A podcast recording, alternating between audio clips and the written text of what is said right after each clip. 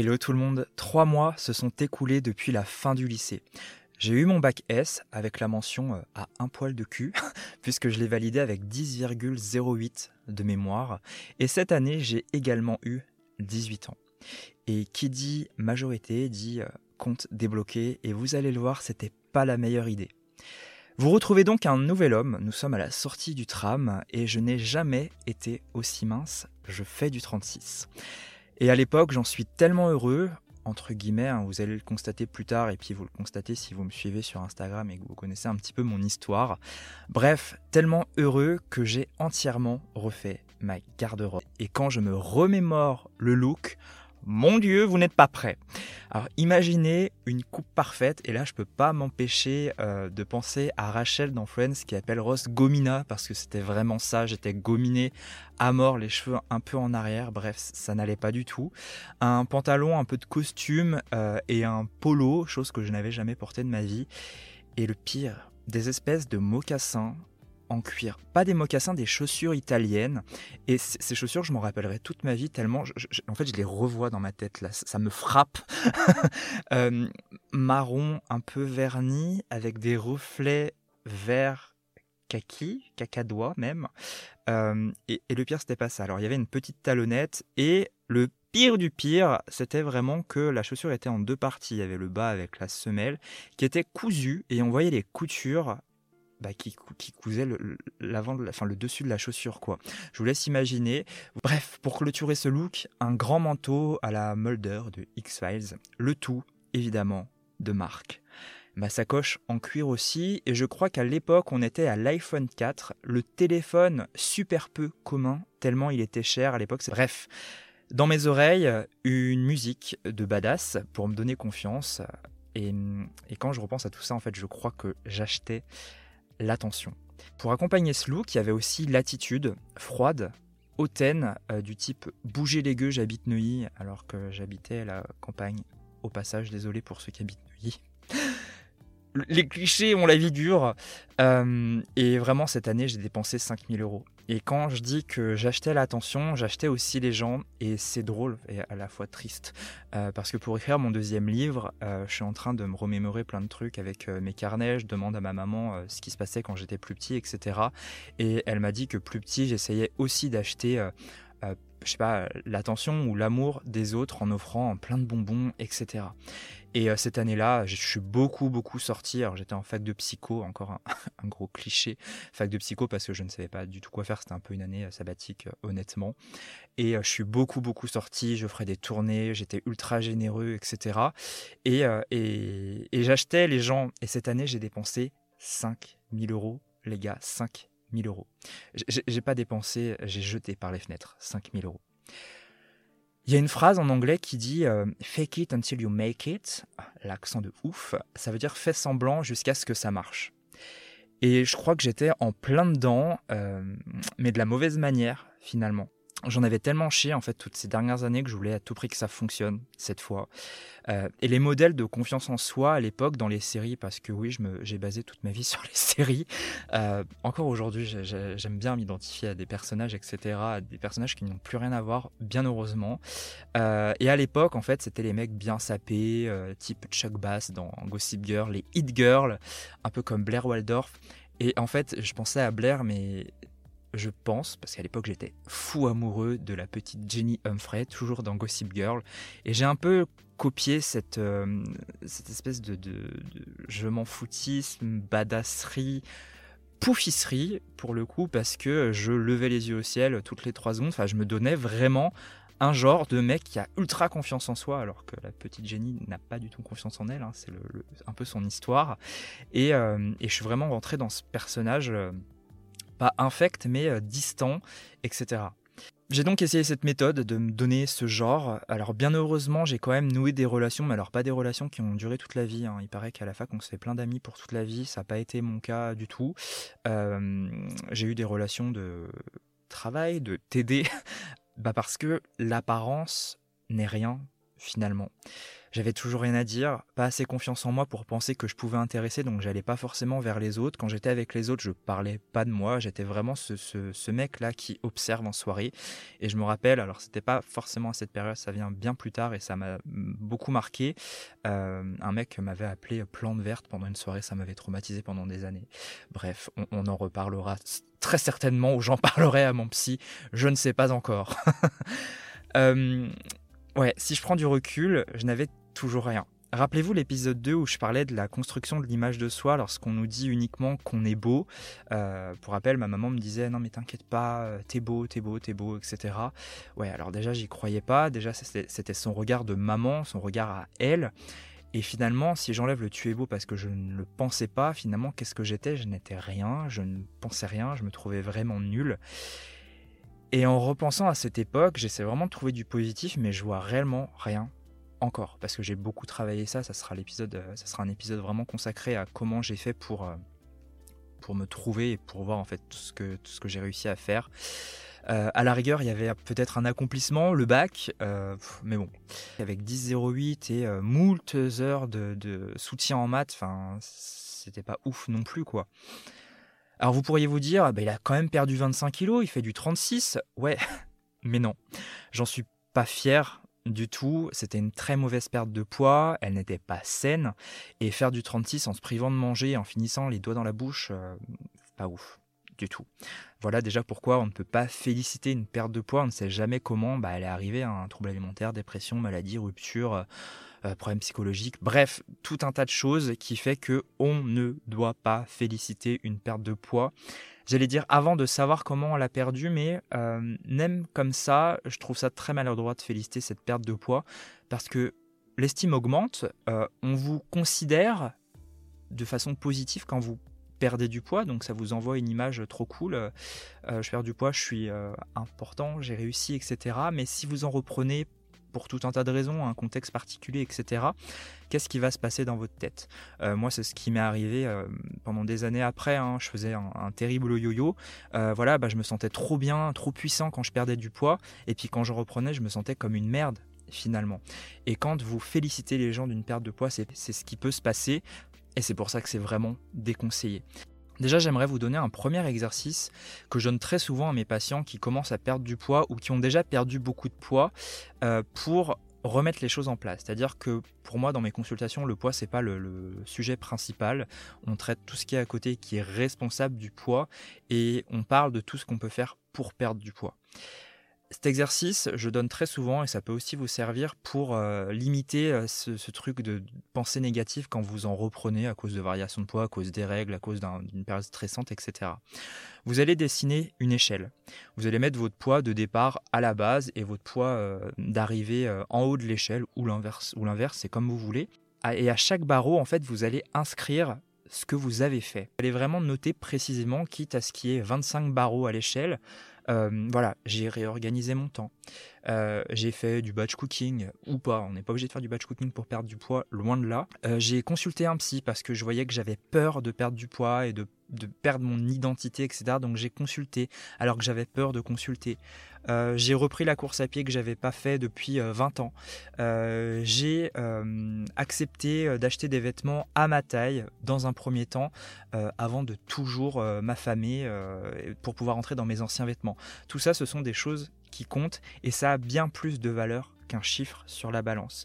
Et ce qui est important dans cet exercice, c'est que ces barreaux, en fait, on ne peut pas les changer. C'est-à-dire que si vous reprenez du poids euh, parce que vous êtes stressé, parce que petit coup de déprime, parce que rupture, parce que que sais-je, en fait, euh, que vous repreniez du poids pendant un petit moment ou que ça soit juste une variation, ça ne remettra pas en question tout ce que vous avez fait et c'est pour ça que c'est ultra important et ce sont ces barreaux qu'il faut valoriser et pas le chiffre sur la balance qui peut changer jusqu'à vingt fois par jour. Donc voilà, ce premier exercice, il sert dans plein de cas. Il peut vous aider aussi à vous libérer justement du euh, « t'as repris un peu de poids ». Oui, j'ai repris un peu de poids, mais en fait, j'ai fait tout ça. Ou alors, ça peut vous servir, je pense, à une patiente que j'ai eue il n'y a pas longtemps euh, qui avait peur de consulter son endocrino parce qu'elle allait lui dire qu'elle avait pris deux kilos euh, ou alors qu'elle n'avait pas perdu justement assez de poids par rapport aux six derniers mois, tout ça, tout ça. Et elle avait besoin de, de munitions pour se défendre par rapport à ce professionnel qui est vraiment un peu toxique. Et quand on peut pas changer de, de pro parce qu'il n'y en a pas assez, et que ça, ça, c'est un autre problème, bah, il faut se, se munir de, de munitions. Et euh, cet exercice, il sert à ça. Elle va pouvoir dire à, à, au médecin, « Ouais, en fait, mon poids stagne, mais en fait, j'ai fait tout ça. Donc, tout ça, vous pouvez pas me l'enlever. Et ça prend du temps, mais je suis pas en inaction. Je fais, mais ça prend du temps. Vous ne pouvez pas me l'enlever. » Voilà, cet exercice sert à tout ça. Alors moi, cet exercice, j'ai pu le faire bien après, hein. Là, les barreaux étaient vraiment pourris, donc euh, ça ne valait pas le coup. J'aurais félicité euh, des mauvaises choses, donc c'était vraiment pas l'idéal. Heureusement que je ne connaissais pas cet exercice euh, à l'époque. Pour revenir à ce que j'étais à cette époque-là, je pense vraiment que j'étais rien dans ma tête. Euh, du moins, c'était la pensée vraiment que j'avais. Euh, à la rigueur, j'étais un trou du cul et un bon à rien. Vous le savez, depuis le, j'en vous en ai parlé dans, dans l'épisode un. D'après mon géniteur, je, je n'étais, je, j'étais vraiment que ça. Et tous ces artifices, bah, ça trompait personne finalement, et euh, c'est pourquoi en fait il est si important, bah, justement, de s'accorder de l'importance, de se regarder, de prendre du recul et de faire son portrait. Et là, j'ai vraiment envie de vous donner cet exercice qui est un exercice difficile que je conseille très très souvent à mes patients, euh, que je peux conseiller de faire avec un psy parce que c'est quand même euh, un retour en arrière, c'est une prise de conscience sur soi qui peut être difficile, ça peut réveiller pas mal de petites choses. Euh, je vous donne l'exercice quand même. En fait, vous allez faire un portrait de vous, avec d'un côté tout le positif, vraiment un C V, euh, un giga C V euh, de toutes les sphères de vie, pas seulement dans le travail. Vous allez noter vos compétences, vos connaissances, vos qualités, vos accomplissements, ce dont vous êtes fier, mais vraiment des, des trucs les plus banals à ce que vous avez fait de plus ouf. Et vraiment, n'hésitez pas à, à faire une énorme liste. Et si vous avez du mal, bah, aidez-vous euh, de vos proches dans la vie euh, perso, de vos collègues dans la vie pro, et cetera, et cetera. Et vous allez faire de même avec le négatif. Mais attention, hors de question de se jeter des cailloux gratuitement parce que je vous connais. Euh, une fois la liste des choses négatives, donc euh, les défauts, alors il peut y avoir des choses un peu négatives, mais on en a tous, on a tous une part d'ombre et c'est tant mieux, on est humain. Euh, vous allez noter ce que vous pensez qu'il vous manque, euh, ce que vous ne savez pas faire et que vous aimeriez faire, toutes les choses négatives qui vous viennent. Et ensuite, on ne s'arrête surtout pas là, vous allez les analyser. Est-ce que ce que vous avez noté est vraiment vrai ? Est-ce qu'il y a des preuves ? Est-ce que ce sont des faits concrets ? Ou est-ce que ce sont des choses que l'on vous a dit ? Et ça, c'est ultra important pour pouvoir avoir un portrait qui est le vôtre, pour vous, de vous, sans parasite extérieur. Je vous donne un exemple. Mon géniteur, il m'a toujours dit que j'étais nul en sport. Donc dans ma liste, à un moment, j'ai noté que j'étais nul en sport jusqu'à très très très longtemps, jusqu'à ce que je reprenne la course à pied et la natation, donc euh, vingt-sept ans. Euh, c'est long. euh, et en fait, il m'a toujours dit euh, que j'étais nul en sport parce que je voulais pas jouer au foot, parce que je voulais pas faire les cours de judo. Alors j'ai quand même fait du kung-fu pendant cinq ans. Merci de ne pas m'imaginer. Et du coup, à force de me le dire, bah, je l'ai cru, j'ai fait aucun sport, j'allais pas jouer au foot avec euh, bah, les enfants en bas de chez moi, et donc j'étais vraiment nul, enfin pas nul. Et, euh, et ça, c'est souvent quelque chose que je dis à mes patients, et je me, j'ai une anecdote du coup de consultation. Euh, j'ai une, une personne qui me disait « Oh là là, je veux pas aller faire du canoë avec, euh, avec mes amis parce que je suis nul. » Et en fait, je lui ai posé une simple question « Vous avez déjà fait du canoë ?» Elle me fait « Bah non ». Bah, en fait, vous n'êtes pas nul, c'est juste que vous n'avez pas d'expérience. Et souvent, on confond ça, on, on se dit qu'on est nul, mais si on prend du recul, en fait, on n'a jamais fait ça. C'est comme euh, je suis nul pour faire mes repas. Si tu n'as jamais appris à cuisiner, si tu n'as jamais appris à, à associer des mets différents, et cetera, c'est normal. C'est pas que tu es nul, c'est que tu n'as pas d'expérience. Si la personne décide de faire du canoë toutes les semaines, elle va apprendre la technique euh, et, et elle va... Alors, des fois, on est nul, hein, quoi qu'il arrive, euh, parce que c'est pas notre truc, tout simplement, on n'est pas fait pour ça. Mais en acquérant de la technique, on sait faire. Mais quand on n'a jamais fait de canoë, en fait, c'est normal d'être nul, entre beaucoup de guillemets. Et là, effectivement, bah, avec le foot, ça a été un gros cas. Il y avait du foot au collège, j'étais choisi en dernier parce que j'étais nul. Et en fait, tout ça, ça maintenait cette pensée. Si aujourd'hui, je prends du recul, bah oui, je suis nul en foot. Euh, parce que déjà, j'aime pas ça. Et quand j'aime pas faire un truc, je le fais pas. Donc, j'ai pas pu m'entraîner, j'ai pas pu acquérir des, d'expérience ou de technique. Euh, et oui, je suis nul en foot, c'est un fait. Mais par contre, je suis bon en running, je suis bon en natation. Donc, je ne suis pas nul en sport. Vous voyez, ça, je peux le supprimer de ma liste de défauts, entre guillemets. J'espère que vous voyez le principe. Donc vous allez vraiment analyser et supprimer ou modifier euh, le négatif, ça peut arriver. Hein. Est-ce que vous êtes têtu ou est-ce que vous êtes déterminé ? Les mots ont vraiment une importance. Souvent, euh, notre famille nous dit oh, « t'es têtu », et cetera parce qu'on essaie de faire passer euh, bah, nos convictions. Euh, mais ce qui... le négatif vient souvent des autres parce qu'on on perturbe. On, on perturbe les autres. Je pense euh, à une patiente qui m'a mis euh, qu'elle était égoïste dans la liste de négatives, alors que en fait elle, elle est tout le temps dans l'associatif. Euh, elle donne beaucoup beaucoup de son temps. Elle donne beaucoup beaucoup de son temps, et c'est le principal problème parce qu'elle n'en garde plus pour elle. Et du coup, bah, elle prend pas le temps de cuisiner, de faire de l'activité physique, et cetera. Donc elle grossit. Donc vous voyez, quand dedans beaucoup de temps pour soi, c'est vraiment cette abnégation, ça peut poser des, des problèmes.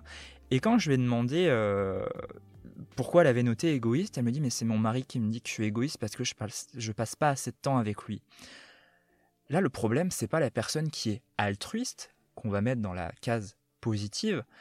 Le problème, c'est le mari qui peut manquer d'attention, qui a besoin de trop d'attention parce qu'elle lui en donne si on prend du recul.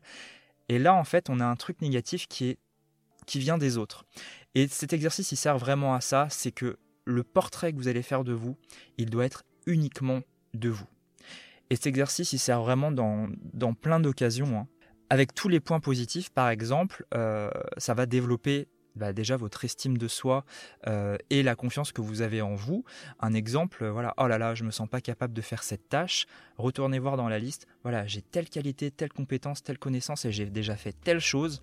Ça va vous donner la force pour le faire. Ça va vous donner du jus pour oser. Et là, j'aimerais revenir à cette musique de badass. Souvent, quand on sort avec un copain, on s'envoie un S M S euh, qui dit « j'arrive au ralenti sur telle ou telle chanson ». Parce que ça nous donne encore plus confiance. Et là, cette musique, elle vaut le coup parce qu'on sait ce qu'on vaut aujourd'hui.